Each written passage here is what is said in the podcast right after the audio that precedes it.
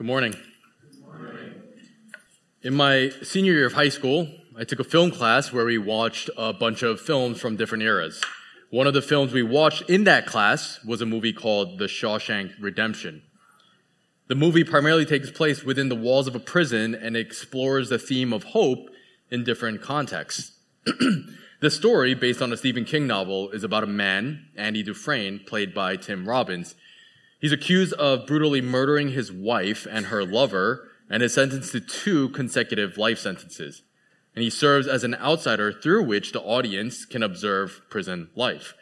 And despite his situation and the crimes of which he's been convicted, Andy is hopeful as he maintains his innocence that he will one day see freedom. And this attitude, this view serves as a stark contrast against his other inmates who have accepted their fate as prisoners for the rest of their lives. In fact, in the movie, Andy Dufresne befriends another inmate, Red, played by Morgan Freeman, who echoes the sentiment of the other inmates. He says, Let me tell you something, my friend. I'm not going to do the voice. Uh, let, let me tell you something, my friend. Hope is a dangerous thing. Hope can drive a man insane. It's got no use on the inside. You'd better get used to that idea. And I remember our teacher, Mr. Macklin, taking that quote and asking the class to debate it. Is hope a good thing? Is hope a bad thing? Inevitably, the conversation veered into religion. Religion is about hope. Religion is nothing without hope. And this hope has done some good in the world. But this hope has also done some bad in the world. So is hope good or is hope bad? Our passage this morning is when Jesus institutes the Lord's Supper. Please turn with me to Mark chapter 14, verses 22 through 25. Mark 14, verses 22 through 25. And as they were eating, he took bread, and after blessing it, broke it, and gave it to them, and said, Take, this is my body. And he took the cup, and when he had given thanks, he gave it to them, and they all drank of it. And he said to them, This is my blood of the covenant, which is poured out for many.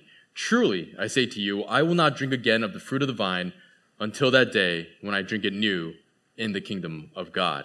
Let's pray.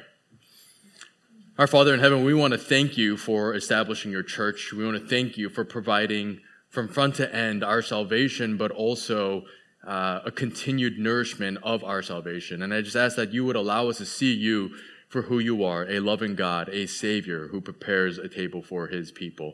In your Son's name we pray. Amen.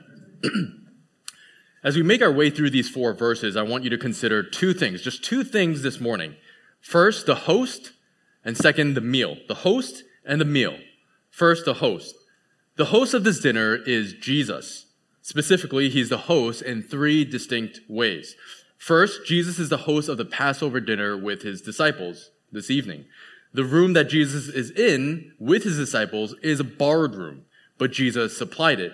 In Mark chapter 14, verse 12, the disciples asked Jesus, where they should observe the Passover meal, which was obviously one of the most important practices of their Jewish faith. And Jesus sends the disciples into the city to find a man carrying a pitcher of water, which would have been an uncommon thing to see. And Jesus tells them to follow that man home. And when they get to that home, Jesus tells the disciples to ask the owner of that home where Jesus can eat the Passover meal with his disciples whereupon the disciples will be led to an upper guest room already furnished for them, already prepared for them. The disciples follow the orders, and there they prepare the Passover meal. So while not their room, Jesus prophetically and providentially prepares for them this place. So Jesus is the host of this specific Passover meal on this particular evening. Jesus is also the host of the Passover meal of every Passover meal that there ever was in general. See, the Passover meal took place as the final meal for the Israelites before they were freed from slavery in Egypt. What God did up until that point was to destroy every enemy god of Egypt by sending plague after plague. And the final plague was to kill every firstborn son in every Egyptian household. But before God did that, he instituted a meal. He sat the Israelites down in their own respective homes to eat. And this meal was meant to be an annual tradition to remind the people of God of this night.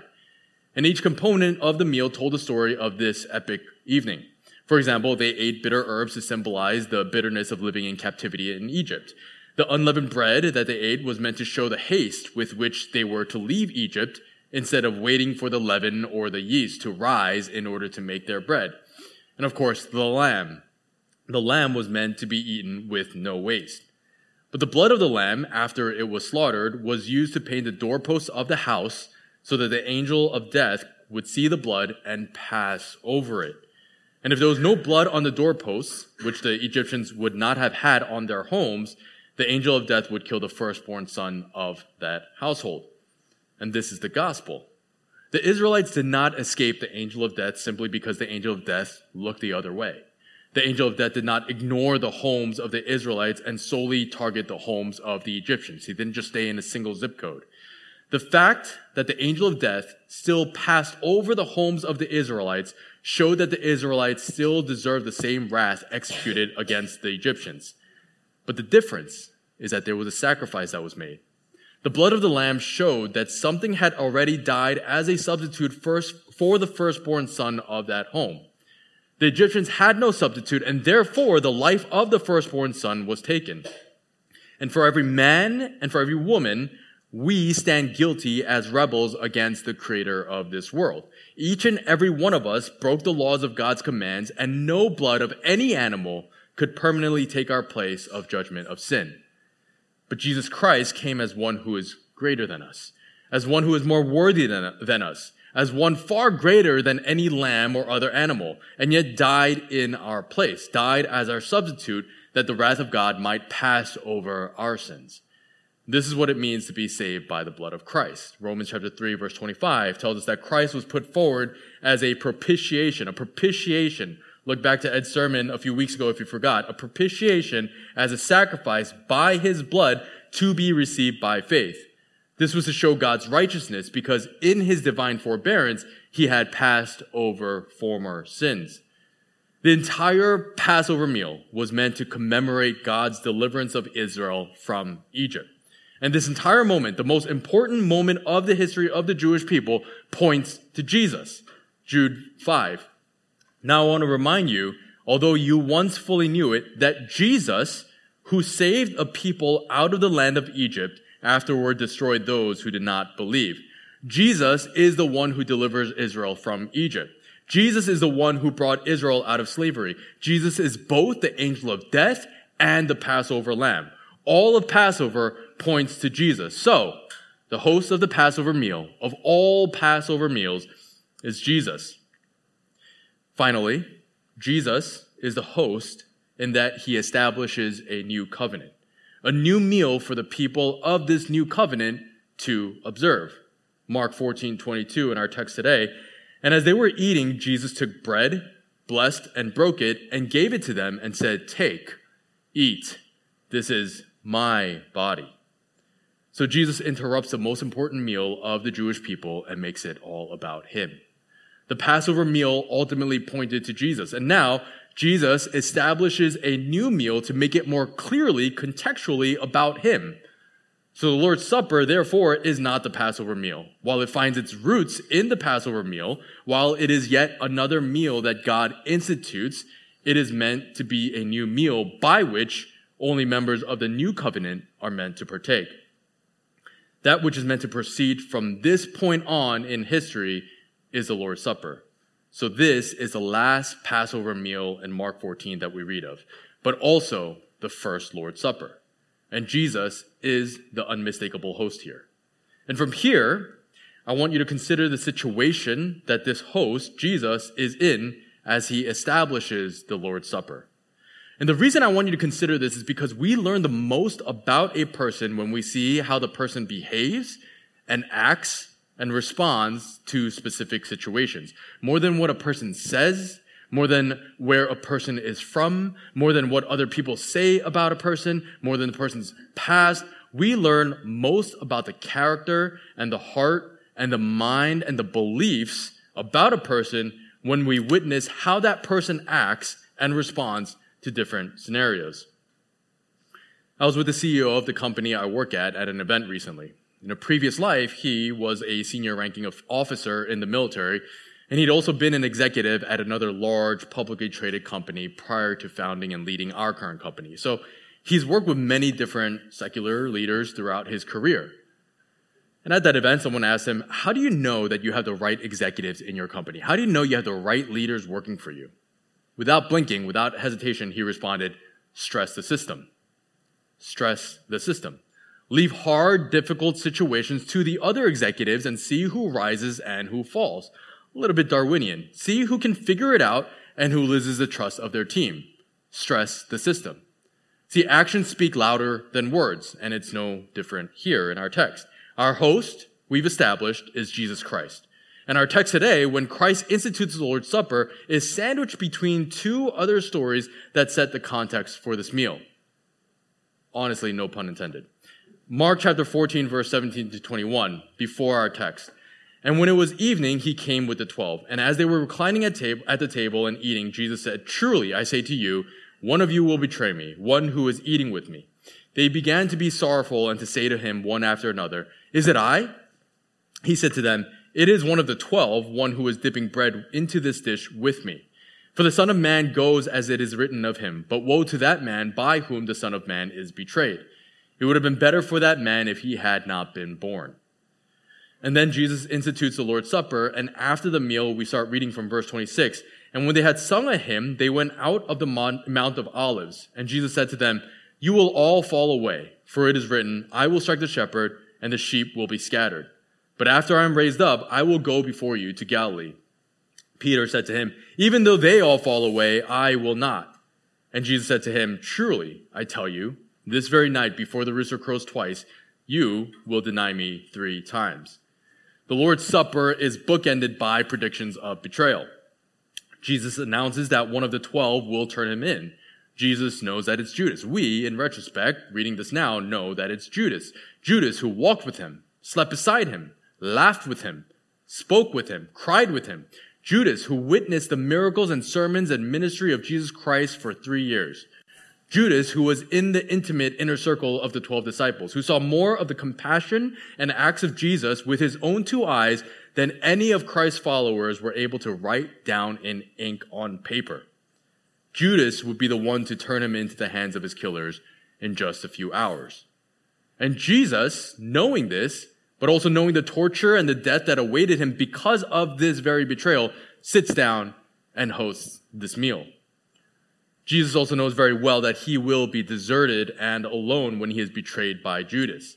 He knows that the other 12 will see Jesus being delivered into the hands of the chief priests in just a few hours and scatter. They will run from him. They will leave him to suffer by himself. They, too, will betray him. And yet, Jesus still serves as host. He is worried. He is stressed. He is in anguish at the thought. Jesus confesses, confesses this in verse 34. My soul is very sorrowful, even to death. Many of you already know this account. Luke 22 tells us that he was in agony, that his sweat became like great drops of blood falling down to the ground. He would be flogged. He would be disfigured. He would be crucified, slowly being suffocated to death. He would face the eye of the storm of God's wrath by himself, deserted and betrayed. And yet, Jesus still serves as host. He is teaching. He is distributing the elements. He is establishing his church. His mind is focused on the love he has for those who will desert him. Because it is for these very fickle, cowardly disciples, fickle and cowardly like you and like me, that he would lay his life down of his own accord in order that we might know the love of God. Church, I want you to see Jesus as a wonderful host who loves those he invites to his table. Which leads us to the second thing for us to consider the meal. The meal of this dinner, of this supper. Verse 22 again. And as they were eating, he took bread and after blessing it, broke it and gave it to them and said, Take, this is my body and he took a cup, and when he had given thanks, he gave it to them, and they all drank out of it. And he said to them, This is my blood of the covenant, which is poured out for many. So we have two elements that constitute the Lord's Supper the bread and the wine, both of which represent the body and the blood of Jesus Christ, respectively. These are necessary requirements of any covenant. In any and every covenant between God and man, there's a sacrifice that must be made. Whether it's the Abrahamic covenant, which we learned this summer through Pastor Garrett Connor, or the Mosaic covenant, which we learned about basically the past two years through Pastor Ed in Hebrews and Romans, a sacrifice was always made to establish a covenant. And here in this new and final covenant, the sacrifice is not an animal, it's Jesus. So the host, Jesus, is not just a host, but also the meal. Take, this is my body. This is my blood of the covenant, which is poured out for many. He is the substance of our faith. He is the sustenance that gives us life. And mind you, this isn't the first time that Jesus says this. You remember in John 6, Jesus feeds the 5,000 by multiplying loaves of bread and fish. And the sermon that accompanies this miracle is when Jesus says, I am the bread of life. John chapter 6, verse 54 Whoever feeds on my flesh and drinks my blood has eternal life, and I will raise him up on the last day. For my flesh is true food, and my blood is true drink. Whoever feeds on my flesh and drinks my blood abides in me, and I in him. Shortly after Jesus says this, some of his disciples respond, This is a hard saying. Who can listen to it? Later on, we'll read that some disciples left because of this very teaching. And for thousands of years, the church debated what exactly this hard saying meant, both in the context of John 6, which is known as the bread of life discourse, and in the institution of the Lord's Supper which we're talking about this, this morning. I'm not sure that Jesus necessarily was thinking of the Lord's Supper when he was speaking in John 6. And I don't think Jesus was thinking about John 6 when he distributed the elements in the Lord's Supper, but I also don't think they necessarily contradict each other. Allow me to explain. The Roman Catholic Church, for example, believes in something called transubstantiation. Transubstantiation. This means that the substance of the elements, the bread and the cup, become the literal flesh and the blood of Jesus Christ. So when the priest speaks over the elements, they miraculously transform, the elements miraculously transform are transubstantiated into the body and the blood of Jesus Christ. So that when the participants eat of it, they receive saving grace. The danger of this doctrine and I'm trying to be mean, but why we would go so far as to call this doctrine of transubstantiation demonic with a clear conscience is that transubstantiation teaches a re-sacrificing of Jesus Christ every time it is observed. At every mass, Christ is offered up so that the church could receive saving grace. Romans chapter 6 verse 10 says otherwise, for the death he died, he died to sin once for all but the life he lives, he lives to God. 1 Peter chapter 3 verse 18. For Christ also suffered once for sins, the righteous for the unrighteous, that he might bring us to God, being put to death in the flesh, but made alive in the spirit. Jesus himself said this on the cross in John chapter 19, 30, when he declares, it is finished. And he bowed his head and gave up his spirit. And if that's not enough, Hebrews chapter 9 verse 26 to 28. For then he, Jesus, would have had to suffer repeatedly since the foundation of the world. But as it is, he has appeared once for all at the end of the ages to put away sin by the sacrifice of himself. And just as it is appointed for man to die once and after that comes judgment, so Christ, having been offered once to bear the sins of many, will appear second time, not to deal with sin, but to save those who are eagerly waiting for him. Christ died once for all and it was sufficient to satisfy the wrath of God. The cross is bare. It is empty. He does not suffer on that cross anymore. He lives today reigning victoriously and not as one who continues to suffer for our sins. The second view, the second dominant view, the Lutheran view, the view attributed to Martin Luther and his followers, is what is called consubstantiation. Effectively, the bread and the cup remain the bread and the cup. They don't transform into anything else. But instead of trans, instead of transforming, it's con or with. So with the elements, alongside the elements, are the literal body and blood of Christ. So like the Roman Catholics, the Lutherans believe in the literal translation that when Jesus said, this is my body, he meant, this is my body. Only Luther and his followers maintain that while there's no sudden transformation of matter that happens within these elements, the bread tastes like bread and the drink tastes like the original drink, the substance of the flesh and the blood remain present in the elements. The problem with this doctrine is that we believe that Jesus Christ came in both flesh, but remained God. He was fully man and fully God. He had flesh like us, like you, like me. And for his flesh to be physically present in more places than one is counter to the idea of the hypostatic union. The Zwinglian view, the view attributed to Ulrich Zwingli, is that the bread and the cup are symbols of the literal body and blood of Christ. It is not on the earth, but Jesus died on earth, was raised in his physical and literal body, and ascended into heaven with that same body, and today sits at the right hand of God Almighty. They are symbols to remind us of Christ. Most of the Reformed Church, to which North Shore Baptist Church belongs, uphold variations of this memorialist view. Some view it as strictly memorialist, some view it as memorialist, it's symbolic, but also that the Holy Spirit is present in a special way but there are variations of this view. And so, ironically, there was a division about communion within the Reformation between specifically, predominantly, Martin Luther and Ulrich Zwingli. It's honestly a sore mark in the history of the Reformation, which was a beautiful thing. Martyn Lloyd-Jones once called this dispute pathetic. Because while the subject matter was important, the division between the two men of God certainly hurt the gospel. This debate culminated in Germany uh, when they were when they met to settle the matter once and for all. Today, it's known as the Marburg Colloquy.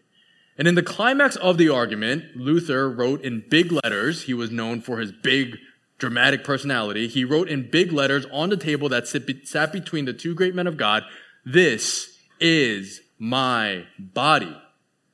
His point was that when Jesus said, This is my body, he meant, This is my body. John 6 53. Truly, truly, I say to you, unless you eat the flesh of the Son of Man and drink his blood, you have no life in you. This is my body, Zwingli. This is all you need to see. But Zwingli's primary argument came from the same passage, the same chapter, but in verse 63, where Jesus turns to his disciples and gives clarity to what he meant. John 6 63. It is the Spirit who gives life. The flesh is no help at all. The word that I have spoken to you are spirit and life, but there are some of you who do not believe. I think Zwingli got it right. The bread and the cup are symbols for us to understand the beautiful doctrines within the gospel that include the spiritual bondage that was broken and the spiritual victory won by Christ for us. Like baptism, which is meant to be a picture of the death of the old sinner and being raised to a new life, a new birth with Christ, the Lord's Supper uses the bread and the cup to commemorate the Lord's death and our continual nourishment through our spiritual communion with Him. So when Jesus says, do this in remembrance of me, he meant to do it in remembrance of him. Just as all the lambs that were slaughtered to commemorate the Passover meal year after year had no saving effect on the partakers of the meal, the bread and the cup have no saving effect for those who partake in the Lord's Supper today. The bread and the cup are meant to point to Christ. Additionally, in writing to the Corinthian church, the apostle Paul takes great pains to talk to them, the Corinthian church, about how they observe the Lord's Supper. In 1 Corinthians chapter 11 verse 20, Paul calls them out. He says, "When you come together, it is not for the Lord's Supper that you eat." You say you're coming together for the Lord's Supper. You announce that that's what you're doing. It's in your bulletin. It's in your program. That's what you're calling it, but it's not. Why? Because the focus is on yourselves. The focus is on your cliques and your division. You think more about yourselves than anything else, not on Christ who died to unite us all. So the elements, as long as they point to the body and the blood of Christ, are less of the issue than it is our hearts as we approach this table. Growing up, the church that I grew up in used Wonder Bread and Welch's grape juice. When I visited Ken Wells Church uh, near Udine in Italy, culturally they used thin pieces of bread and actual wine. Here at North Shore, we use matzo crackers and generic store-bought grape juice, except during COVID when we used wafers that tasted like styrofoam and purple water we're back now. It's the good, it's good times. I don't think any of the churches that I just said are doing wrong by the elements so long as the gospel is preached. 1 Corinthians chapter 11 verse 26, for as often as you eat this bread and drink the cup, you proclaim the Lord's death until he comes. So the host is also the meal because in him, our host, Jesus Christ, we find our sustenance. Man shall not live by bread alone, but by every word that comes from the mouth of God. And Jesus is that word. He is our daily bread. John chapter 1 verse 1. In the beginning was the word, and the word was with God, and the word was God. And down in verse 14, and the word became flesh and dwelt among us, and we have seen his glory, glory as of the only son from the Father, full of grace and truth. One final thing about the meal is that eating, the act of eating, is a peacetime act. You don't sit and eat and drink in the middle of war. This is why Psalm 23 is so striking. The Lord is my shepherd, I shall not want. He maketh me to lie down in green pastures. He leadeth me beside the still waters. He restoreth my soul. He leadeth me in the paths of righteousness for his name's sake. Yea, though I walk through the valley of the shadow of death, I will fear no evil, for thou art with me. Thy rod and thy staff, they comfort me. Thou preparest a table before me in the presence of mine enemies. Thou anointest my head with oil. My cup runneth over.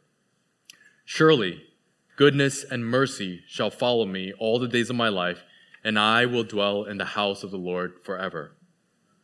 Amen.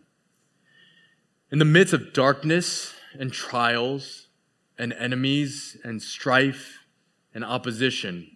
In the valley, God is again the host. There is no confusion. There is no interruption. There is no rush. The enemy is right there and God prepares a table. Take, eat, drink. I got this. And this is a pattern that we see throughout scripture. Notice that the Passover meal, which we discussed earlier, takes place before the actual deliverance of Israel, before the crossing of the Red Sea, before God does his greatest act of deliverance of the Israelites from evil, he sits his people down to eat. Take, eat, drink. Notice also that the Lord's Supper is accentuated when it is bookended between mentions of impending betrayal. Notice that the Lord's Supper is before God's greatest act of deliverance of all mankind from sin. He sits his people down to eat as host. Take, eat, drink. And notice our text this morning in Mark 14, verse 23. And he took a cup, and when he had given thanks, he gave it to them, and they all drank of it. And he said to them, This is my blood of the covenant, which is poured out for many. Truly, verse 25, truly, I say to you, I will not drink again of the fruit of the vine until that day when I drink it new in the kingdom of God. I will not drink again of the fruit of the vine until that day when I drink it new in the kingdom of God. What is that day? What is he talking about? Turn with me to Revelation chapter 19, Revelation chapter 19 starting from verse 6. Revelation 19, verse 6. Then I heard what seemed to be the voice of a great multitude, like the roar of many waters and like the sound of mighty peals of thunder, crying out, Hallelujah! For the Lord our God, the Almighty reigns. Let us rejoice and exult and give him the glory. For the marriage of the Lamb has come and his bride has made herself ready. His bride, the church, has made herself ready. It was granted her to clothe herself with fine linen, bright and pure. For the fine linen is the righteous deeds of the saints. And the angel said to me, Write this Blessed are those who are invited to the marriage supper of the Lamb. This marriage supper is the final meal that happens, guess what? Before Christ Jesus comes on a white horse with a sword in his hand to completely destroy Satan and all the powers of sin and death fully and finally once and for all. Before this epic final battle to this war that's been raging on since time began, God sits down his church and says, Take, eat, drink. God declares war on Egypt, and then before the final battle, he tells his people to eat. God declares war on death. Judas is about to betray Christ, and Jesus is about to suffer the full wrath of God, and Jesus tells his disciples to take, eat, drink. God declares war on Satan, and then before the final battle, he holds a wedding feast. Take, eat, drink. In the middle of wartime, God already establishes a peacetime ordinance for his people. Because if Christ is our God, we can be certain of victory. You sit, you eat, you watch. Our God prepares a table before us in the presence of our enemies. And, church, if you can't find comfort in that, I do not know what will. A few points of application for us as we close and partake in the Lord's Supper. First, the Lord's Supper is for the church, his church.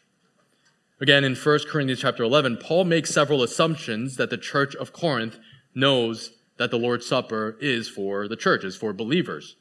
Verse 18, for in the first place, when you come together as a church, and then verse 33, he says, So then, my brothers, my fellow believers, uh, my brothers, when you come together, and then he gives instruction. And the way that the church acknowledges those who belong to them, to the church, is through baptism and membership. This is the only way Christians throughout the centuries have been held accountable to one another for the church to operate biblically.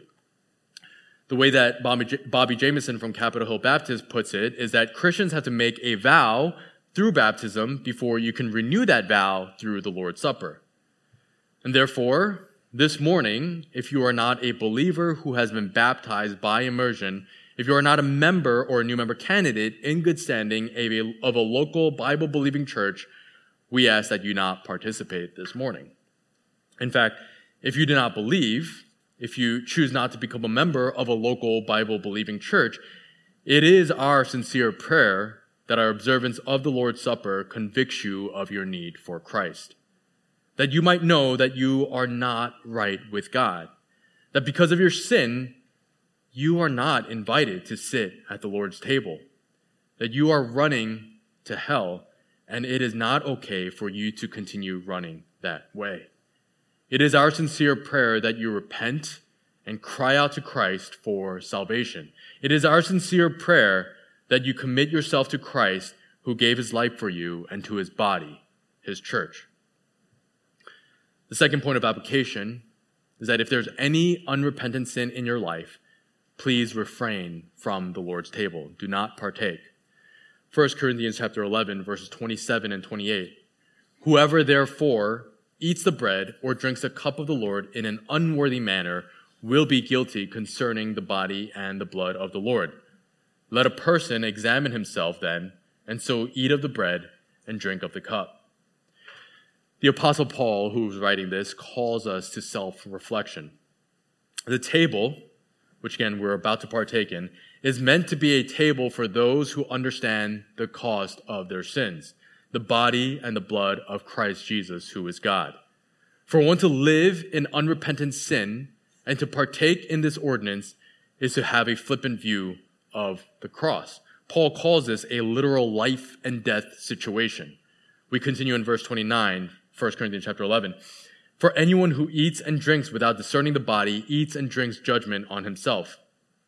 That is why many of you are weak and ill, and some have died. But we, if we judge ourselves truly, we would not be judged. But when we are judged by the Lord, we are disciplined so that we may not be condemned along with the world. Those in the Corinthian church who approached the Lord's Supper in an unworthy manner were afflicted by God in order to draw them to repentance. So if there's any unrepentant sin in your life, please refrain from approaching the table this morning. This also includes not being right with another member of the church.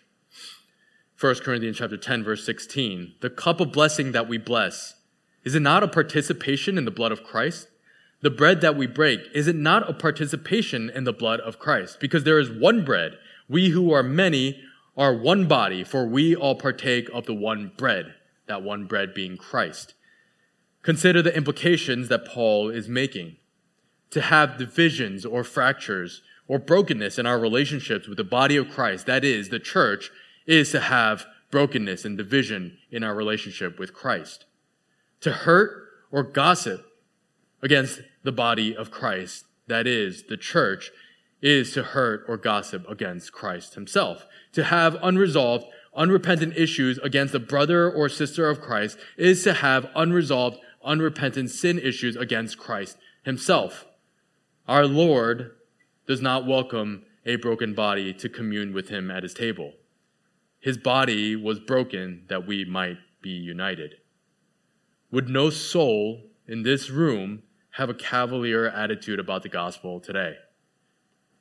Consider your relationship with Christ, your relationship with others, and consider your own heart as you approach the table. Have you crucified yourself from sin? Both the big sins, the obvious sins that Christ has died for, but also the very little sins that you may chalk up to a personality quirk or a sin that you feel like you do not have to repent of. Are you living in the evidences of His grace? Third and final point of application rejoice. Rejoice. While we should be serious based on the context of the Lord's Supper and when it was instituted and the price that was paid for us to observe it through the death of our Savior Christ Jesus, we ought to, at the same time, rejoice. The Christian needs to examine his heart with a prayerful and honest lens. The Christian needs to consider his life and his life together with the local body of the church for which Christ laid down his life.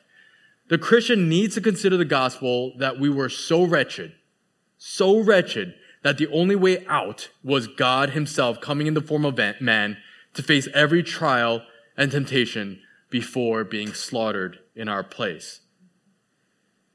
But the Christian also needs to understand that Christ has risen that Christ has promised he will drink from the cup once again. That there is a final day coming when Christ will be united with his church and sin will be no more. Because, yeah, Christianity is about hope. But not like the hope that the world believes, not like the hope that belongs to chance.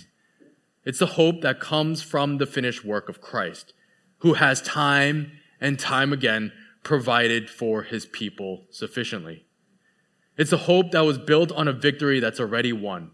It's a hope of a coming kingdom that's already been purchased. It's a hope that every time you eat of the bread and you drink of the cup, that you literally taste the coming of Christ getting closer and closer. It's becoming more and more of a reality every time we partake in the Lord's table. And that, to Satan, to his demons, is a very dangerous hope. Let us pray. Our Father in heaven, we thank you for this beautiful doctrine. We thank you for this beautiful ordinance. And as we partake, Lord, we, would we give you honor and glory and power, for that is what you are worthy of. Father, we ask for those who do not believe in you uh, this morning and cannot partake in the Lord's table. We ask that you would convict their hearts, convict their souls, Convict them of their sin that they might have nowhere else to go but to you, God, who gives life. Lord, we thank you once again for the Lord's Supper, and we ask that the believers here would be able to look back at what Christ has done, but also look forward and give us hope for what's to come. In Jesus' name we pray. Amen.